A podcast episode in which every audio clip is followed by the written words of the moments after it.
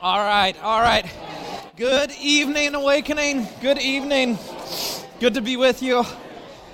Um, I know it's a little chilly in here, but it's actually a lot warmer than it was last week. Who was here last week and braved the cold with us?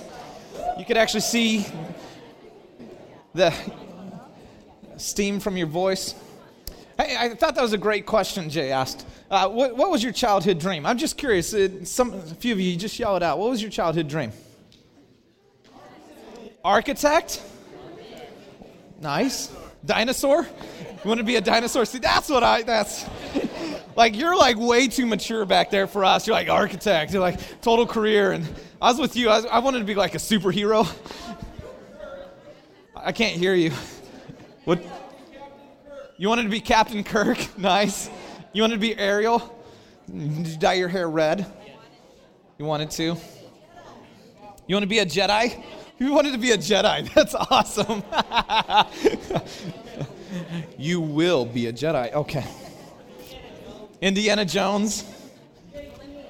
You wanted to be J. Kim? Now, now who doesn't want to be J. Kim? Pretty much. Well, tonight we're kicking off this series, Dreaming Wide Awake. And I'm really excited because I, I honestly believe, I, I won't say this about much of the things we do, um, but this is one that I would encourage you. This is a six-part series. W- would you just commit the next six weeks of being here? Journey with us, whether you're new or been around, uh, and I know it's sometimes like, hey, I, I make it every third week or whatnot, uh, but this is one of those series that we long to be uh, formative and transformational for us as a community. And I believe God's going to do some cool things. And so for the next six weeks, if you would just join us, Uh, as we dive into this idea of dreaming wide awake. Let me pray, and we'll uh, get going. Jesus, thank you for this moment. Thank you for the moment of worship to sing to the God who is actively pursuing us. And so we ask that in this moment we would hear from you, that you would speak clearly to our hearts. And it wouldn't just be a moment where we hear from you, but it'd be a moment where we respond to you. Make us a people, God, that respond to what you say to our hearts. We ask that you would speak loud and clear to us tonight. In Jesus' name, amen. Do you remember? Uh, maybe you still have this happen from time to time. I don't have it happen as, near as much, but do you remember when you had one of those dreams that when you woke up, you thought it was real? Remember that? Do you, do, I don't know if you remember the very first time that happened, but I remember the very first time that happened to me. That when I woke up and I thought my dream actually happened. Uh, I was about five or six years old. And, and in the dream, I was in the bathtub playing with uh, action figures. I know. Crazy dream, you know, but but like for a five or six year old, this was amazing. And I had one like brand new action figure, you know. I had my superheroes and my G I Joes. Anybody G I Joes? Okay, all right. And, and it was just, you know, the bubbles were just perfect. The the water was amazingly warm, but not too warm, not too cold, you know. And I remember like waking up the next day and looking down to where my toys were and looking for the one action figure. I'm going, where'd it go? Because I was so stoked that I got this one particular superhero. And I was like, oh, yeah. So I run to the bathroom, and I check, and I'm looking for it. I'm, t- where is it? And I begin to tear up my room looking for it. And then I did what any normal five-year-old or six-year-old would do. I ran frantically throughout the house, screaming at the top of my lungs, where is my Wonder Woman?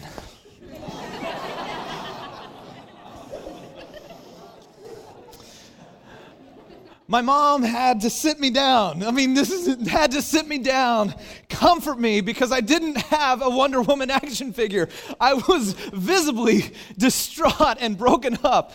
I was so stoked. I mean, back in the day, Wonder Woman was five, six-year-old. She was pretty awesome. And uh, I, God gave me, fifteen years later, an amazing Wonder Woman. I was going for that, by the way. But it's true. But I thought for sure the reality was I had this new Wonder Woman action figure, and I woke up to, only to realize it was just a dream. It's just a dream. It wasn't real. There, there was nothing there. No matter how it felt, it just it was just a dream. And we ask this question a lot in a lot of different ways, but what's the dream for your life? What dream do you have for your life?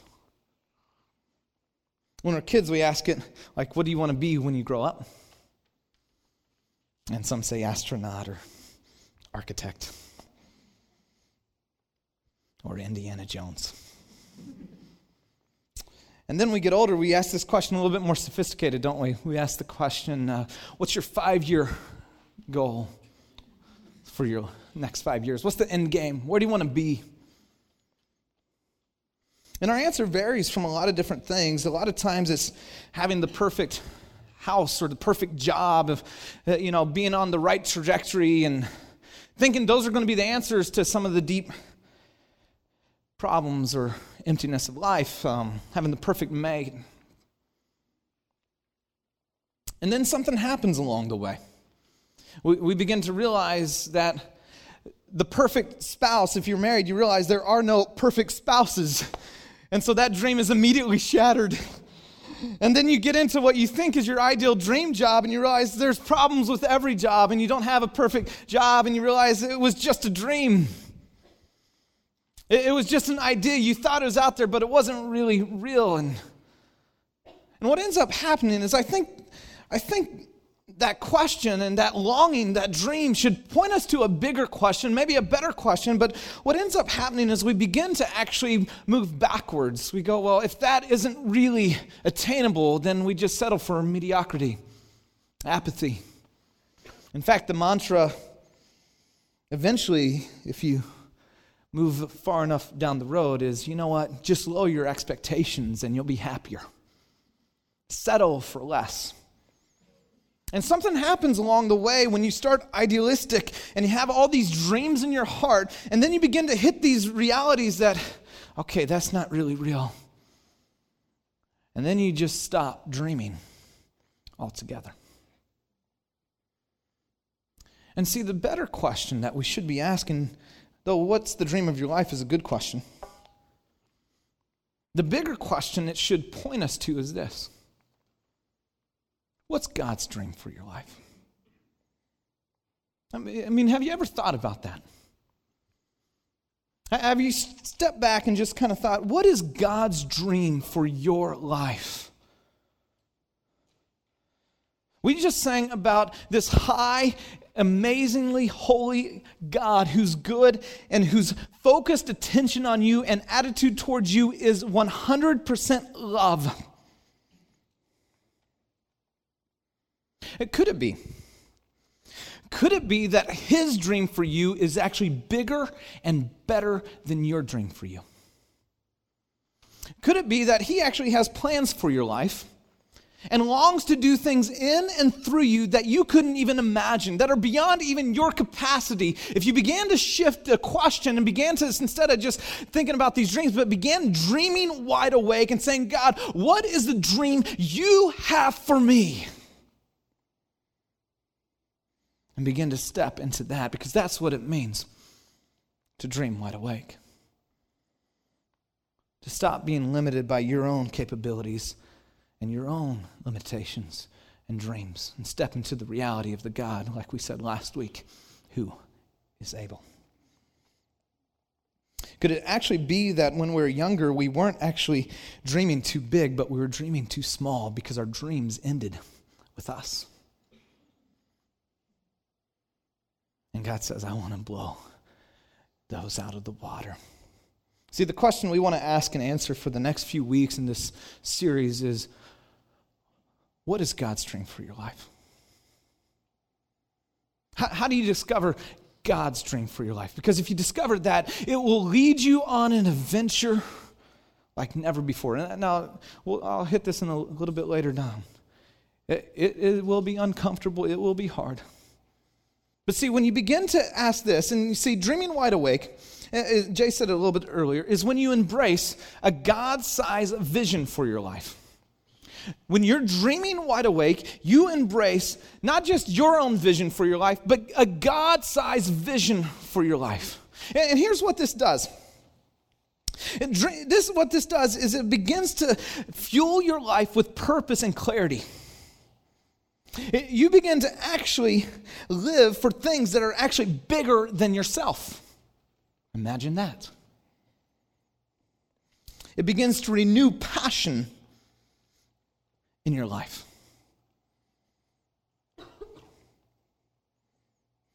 See, think about this. You were placed on this planet for a purpose.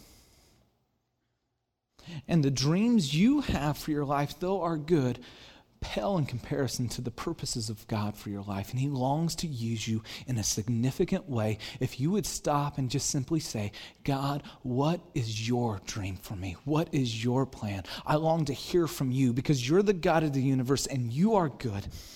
And you're all wise, and you made me, and you know my gifts, skills, and passions, and you want to do something in me and through me that I couldn't even imagine. So what is your dream for my life?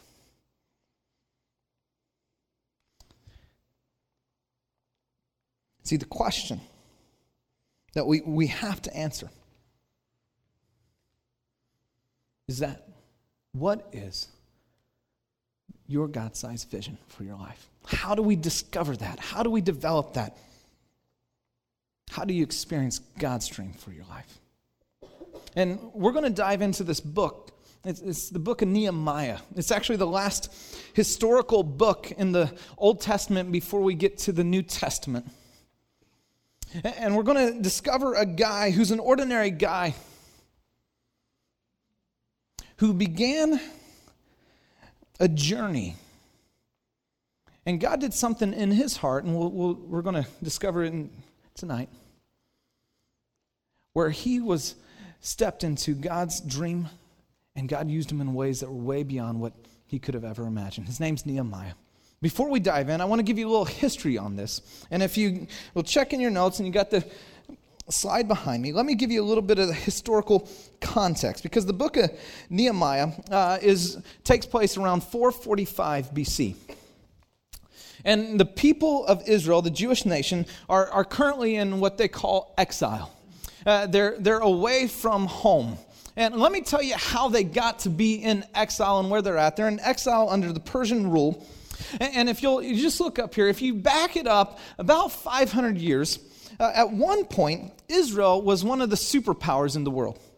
Uh, and they have what is known as the United Kingdom. Uh, and this is where there's actually twelve tribes uh, of Israel. And all twelve tribes were gathered in one common, uh, under one common king. And it began with King Saul and then King David, who is most uh, famous, Solomon, his son. Uh, and we saw this United Kingdom where there was great prosperity uh, and, and great um, advancement as far as the kingdom. What happened is that Solomon's son got a little power hungry, got a little greedy, and took some unwise advice from some friends, and he began to tax and load the people and burden the people harshly. So you saw a split, and so right after Solomon's kingdom, his son, you saw a split where you had now a northern kingdom, Israel, and the northern kingdom uh, was known as Israel, and there's ten tribes to that, and the capital was Samaria. Uh, and the southern kingdom was named uh, Judah, and there's only two tribes to that, and the capital was Jerusalem. Uh, and in about seven twenty-two, the invasion by the Assyrians actually ended the northern kingdom completely. Uh, and what happened here is then uh, Judah continued on for about another couple hundred years, and, and then there is an invasion by the Babylonians. And there was this promise and kind of foreshadowing of God, actually all the way back uh, when Moses was writing uh, and saying that if you will follow my commands, I, I will I will gather you together. But if you disobey me, I will scatter you. And what happens is Israel loses their heart for God. They're indoctrinated by all the different religions of the land. And God says, great, have your way. They're taken over by the Babylonians, five eighty-six B C. And yet there's these prophecies, these foretellings of that in seventy years, God would bring his people back into the promised land. And so for seventy years, they're exiled. And what happened when Babylon came in is, is the, what they did is they actually took the brightest, the best, and the nobility and carried them all off uh, to Babylon and began to indoctrinate them in the ways of the land and, and the culture. And this is the time when, if you know uh, the background of the Bible at all, this is the time when the stories uh, of Daniel, Me- Shadrach, Meshach, and Abednego, and also uh, Esther uh, happen in this time. Here's what's interesting, though. It just so happened that just about seventy years after they were in captivity, in bondage, in exile, Persia, this little country, and it's really cool if you ever want to study history, Persia takes over the Medes, and so is the Medo-Persian Empire, and then they actually become strong enough, and they take on the number one superpower at the time, Babylon, and take them over. Just so happens just about seventy years after Israel was exiled, after Judah was in exile. And what the Persian king, to bring stability to his land, did, he took all the exiles and said, you can go home if you want. Go back and reestablish uh, your religion and all those things. And so we see actually in five thirty-eight B C, the first beginning of exiles from Persia returning back to Jerusalem. Under Zerubbabel in five thirty-eight, uh, you began, and when Babylon came in, they destroyed the temple. And the walls and everything is left. Jerusalem was completely destroyed. So they begin to restore the temple. There's great enthusiasm, but they experienced a lot of opposition. And then Ezra came in and brought about a spiritual renewal where people's hearts began to be uh, come back to God. And he brought another crew with him. And then we'll see in the book of Nehemiah, as we're going to study over the next few weeks, is that he returns in four forty-five B C and rebuilds the wall around Jerusalem, which, which allowed them to have protection and allowed them to actually have a, a common way of life uh, in the land, and brought about spiritual renewal. So that's the historical context that we're going to be reading. It's really important, you'll see, as we dive into the text in just a bit. The book is named Nehemiah after the principal character, Nehemiah. His, it's his memoirs, if you will. It's, it's really an intimate portrayal of, of a man journeying and wrestling. It's like reading his journal entries of, of how he's processing his time and what God's doing in his life, and, and stepping out on this great adventure of when he's beginning to embrace this God-sized vision for his life. And you can see the tension, you see the process, and it's an amazing book. In modern day terms, uh, well, first this, Nehemiah held the highest rank uh, that a foreigner could in the land. He was cupbearer to the king. Uh, cupbearer wasn't just the guy who tasted the wine, and he wasn't just the guy that made sure that the king didn't die from someone poisoning them. The, the cupbearer was also just a, a position in the land where he was the counsel and confidant to the king. He had the he had the ear to the king. Think about this, and if we just put it in modern times. Nehemiah. Nehemiah was a highly successful businessman. He's at the top of his industry, living what we would outwardly say the life. He had power, prestige, influence, and wealth. For all we know, Nehemiah never had been to Jerusalem. He had grown up in captivity. And yet something took place that moved him to embrace a God-sized vision for his life all the way back in Jerusalem. And let's, if you got your Bibles, open up to Nehemiah one, and let's take a look at what that was. It says, the words of Nehemiah, son of Hacaliah. In the month of Kislev, that's about late November, December, in the twentieth year, while I was in the citadel of Susa, Hanani, one of my brothers, came from Judah with some other men. And I questioned them about the Jewish remnant that survived the exile, and also about Jerusalem. They said to me, those who survived the exile are back in the province, are in great trouble and disgrace.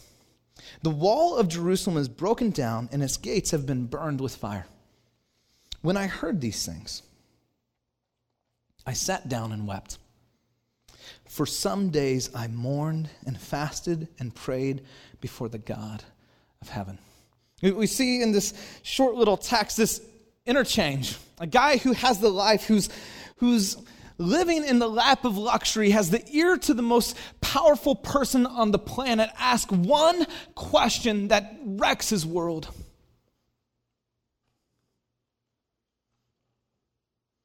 And in that moment is birthed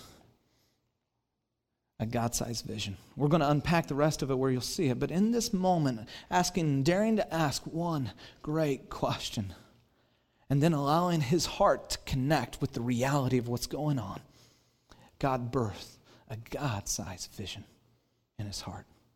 Now, let me give you a word of warning. It's right at the bottom of your notes there.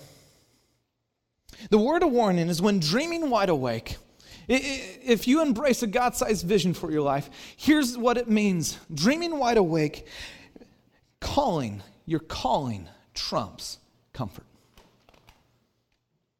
You just need to know it. I just need to be honest with you right up front. Your calling will trump your comfort if you're going to step into the God-sized vision for your life, because it's going to move you beyond your comfort zone to what God has called you to do. It's going to be move you on before where you think is safe to where God is inviting you to. See, embracing God's dream for your life will inevitably disrupt your dreams for your life. And to experience his plan, you must lay down your plan. When dreaming wide awake, calling trumps comfort. Well, how did Nehemiah get to the point that his calling trumped his comfort?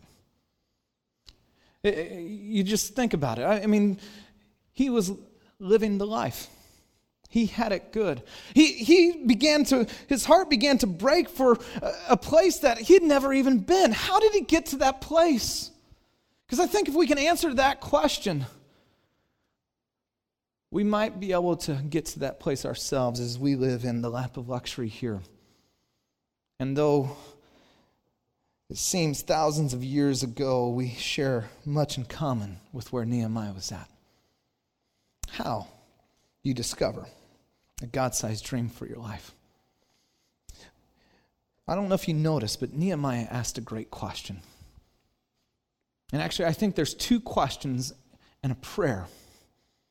That if you begin to ask these two questions and you begin to pray this prayer, God will birth a vision that is bigger than you could ever dream. In fact, you'll begin to experience his dream for your life. First question. It's on the back of your notes there. What problem has gripped my heart? What problem, what issue, what reality has gripped my heart? Did you notice? Go, just go back, and you don't, don't have to put it up there, but just go back into the text here. Do you notice the problem that gripped Nehemiah's heart? And just look at it. He said, he began to question them about the Jewish remnant. That's the people of God, the people that are returning back. And then he asked them about Jerusalem, the place of God's dwelling. The problem that gripped his heart was all about God's people and God's fame and renown. He was so concerned with that, and when he heard the reality, he was broken. He wept. It gripped him. Just think about that. When I heard these things, I sat down and wept for some days. What problem has so gripped your heart that you weep about it, that you just sit and you're just broken about? What problem has gripped my heart? See, this is a double-edged sword question, because as I began to think about this question, it was, it was really a diagnostic question for me. Because I realized the problems that grip my heart oftentimes are pretty petty and small. I mean, just if I'm really honest, and I'll try to be with you tonight, the problem that gripped my heart this last week was the lines at Safeway. Running in with my kids after school, and I'm in a hurry, and all I have is two items. That's it. And why I did two this way, I don't know. But I just had two items, and and, and I, I'm holding them, and the line's so long, even the like self-checkout line, I'm just going, why do you go so slow? Eventually, I just put the two items back and leave. Like, how lame is that? That That's the problems that grip my heart this week, the traffic and driving. And then I begin to move to, well, what should be gripping my heart?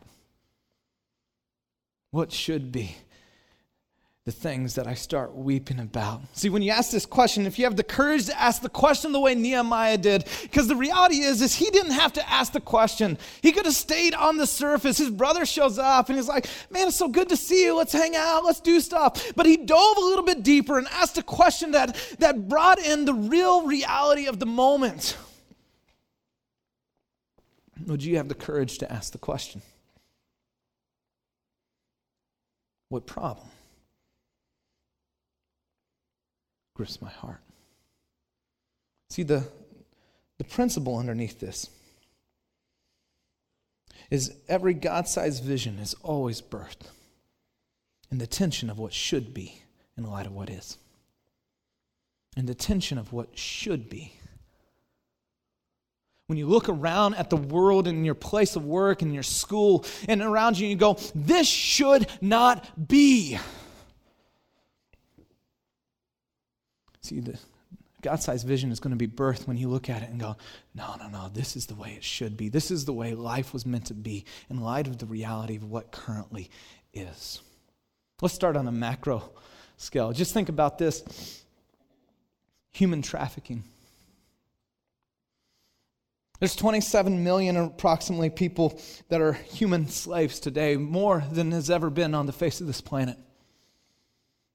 And yet I, I walk unaware of that reality, or I'm kind of aware, but I just push it away because I don't allow my heart to be gripped to the point where I weep, gripped to the point that I realize that the mass majority, the average age of those in, that are stuck in slave trading are twelve years old, and they're just impersonal out there, and I keep it at a distance because it hurts. I want to stay in my safe comfort zone. I don't want to allow that to penetrate my heart. I don't want my heart to get penetrated with the vast reality that thirty thousand people today They died because of preventable diseases like unclean water.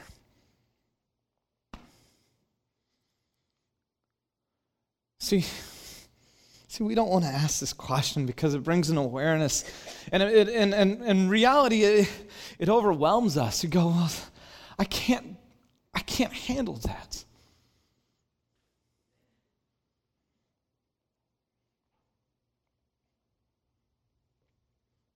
But what about a little bit closer to home? What about the one million people that live in San Jose that are lost and dying apart from their Savior, who desperately need to hear the good news that Jesus loves them, came and died for them, and they need to experience the Savior? And we walk past them every day at our coffee shop, at our workplace, and we haven't allowed the reality that they're lost and hurt and needing of a Savior to grip our hearts to the moment that we weep for them. See, a God-sized vision is birthed in the reality of what should be in light of what is. That where you begin to get this moral conviction that what should be must be, and you will not stop until it happens. Come on, church.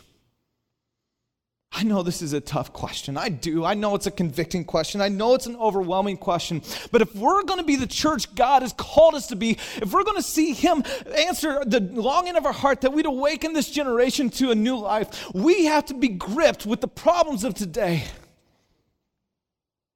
to the point that we weep.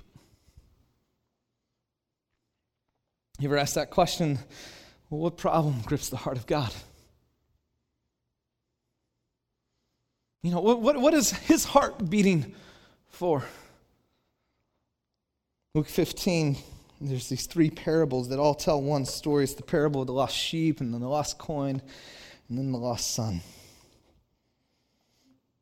And it ends all three of those parables in this way. It says, there'll be greater joy and rejoicing in a party thrown in heaven over one sinner who repents, one person who's far from God and returns to Him, then ninety-nine who righteous people who are just around. He says, I am the God who goes after those who are lost and last and least. I am the God who pursues them, and would we be the one who our hearts begin to pursue them because it's on God's heart? That we'd ask this question in a way that isn't just like, yeah, Yeah, what problem has gripped my heart? What problem has gripped God's heart? Would we re- wrestle with the reality of what currently is? And be the ones who say, this should not be. And God, I will step forward if you will show me. Second question. Is my heart completely his? The first begins to birth a God-sized vision inside of you. You'll begin to experience his purpose and plan for your life. But to accomplish it, the second is necessary. See, this is the condition for those who dream wide awake. Is my heart completely his? Notice what it says in Second Chronicles sixteen nine. I mentioned it last week. For the eyes of the Lord move to and fro throughout the earth, that he may strongly support those whose heart is completely his. See, the answer to this question is what moved Nehemiah from comfort to calling. It's when you go, you know what? My heart is fully yours, that you go, okay, what you're calling me to is greater than my own comfort. So the question to you and I, is my heart completely his? Because the principle underneath this question is simple. You know it. If you've been around, you, you hear it, but maybe you need to embrace it. God uses ordinary people to do extraordinary things whose hearts are fully his. See, God isn't saying, get perfect, and then I'll use you. Figure it all out. He's saying, when you do this, he says, no, no, no. If you just simply give me your heart, just wait and see what I long to do in and through you. The famous evangelist D L Moody, who I happen to go to the school, Moody Bible Institute. In the eighteenth century, he was sitting down talking to a man, and this, this man said to him, the world is yet to see what God can do through one man whose heart is fully his. D L Moody walked out of that meeting and he said, I aim by God's grace to be that man. The world is yet to see what a, a man or woman who surrenders their heart to God and say, God, you have it all. What he longs to do in and through you. And church, by his grace, may we be that church. Let me ask maybe this question a little differently. What's keeping your heart from being fully his? I mean, what is it that's holding you back from him? Would you have the courage to identify that and then give it to him? I don't know what it is. It might be a relationship. It might be fear.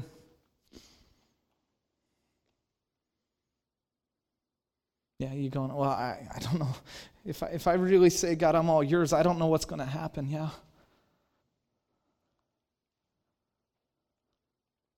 What is it that's keeping you from saying, I'm all yours? Two questions and a prayer. The prayer.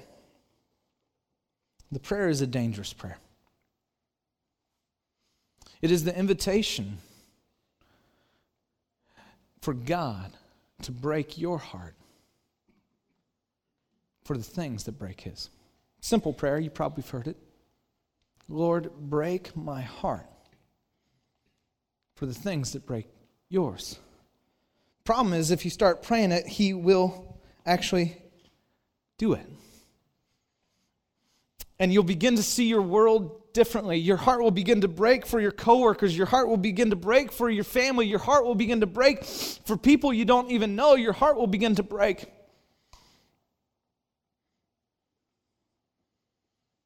It's a dangerous prayer because it will lead you on a journey where God is leading and you are not. But it is the prayer that as you pray that prayer in earnest to God,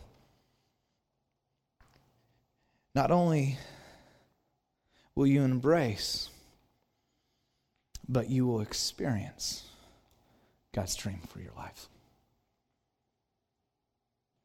Because in that moment, when you begin to pray that prayer,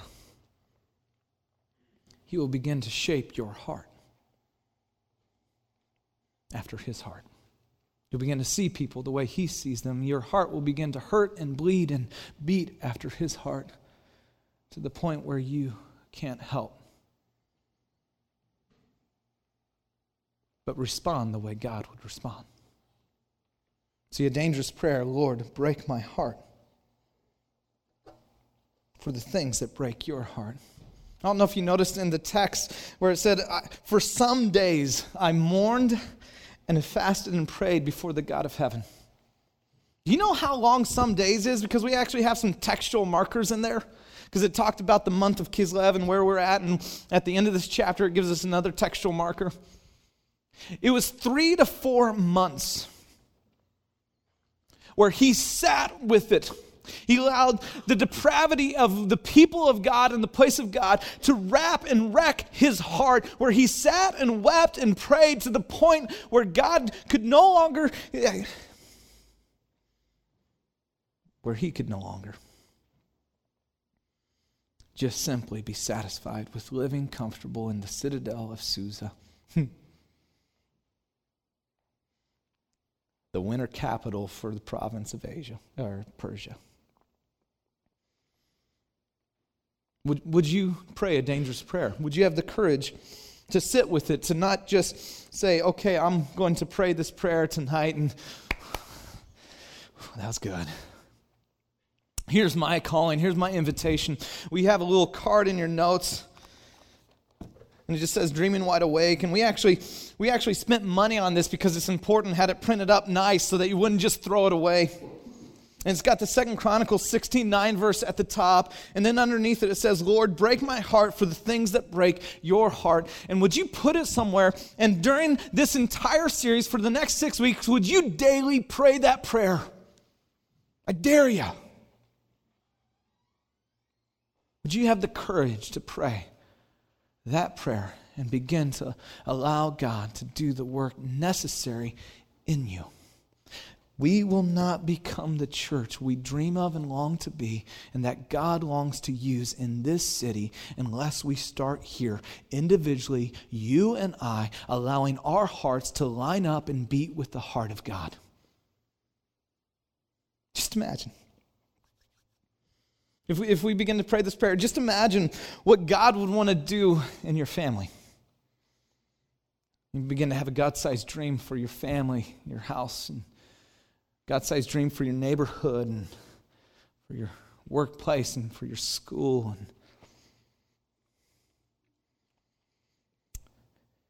I mean, what what would God would what would God want to do through you?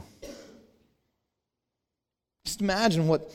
What God would want to do through a church that collectively prayed this prayer. Imagine what this high school campus, how God could change this campus. Because it was a church meeting here that prayed a dangerous prayer and stopped going through the motions and capitulating to apathy and said, no, we are going to live wide awake. We're going to be a church that dreams wide awake. We're going to embrace a God-sized vision and move from comfort to calling. Just imagine. Just imagine what God wants to do in this generation here, in this city. May we be that church. By God's grace, may we be that church. Let's pray.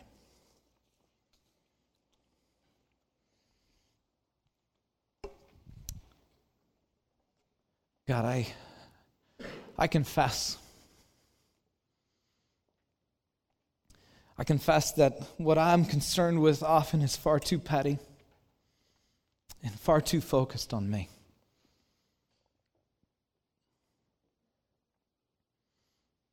God, would you give us the courage to respond to what you're speaking to us and how you're leading us as a community and individually?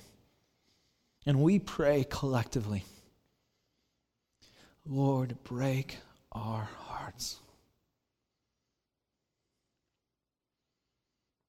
to the point where we hurt for the needy,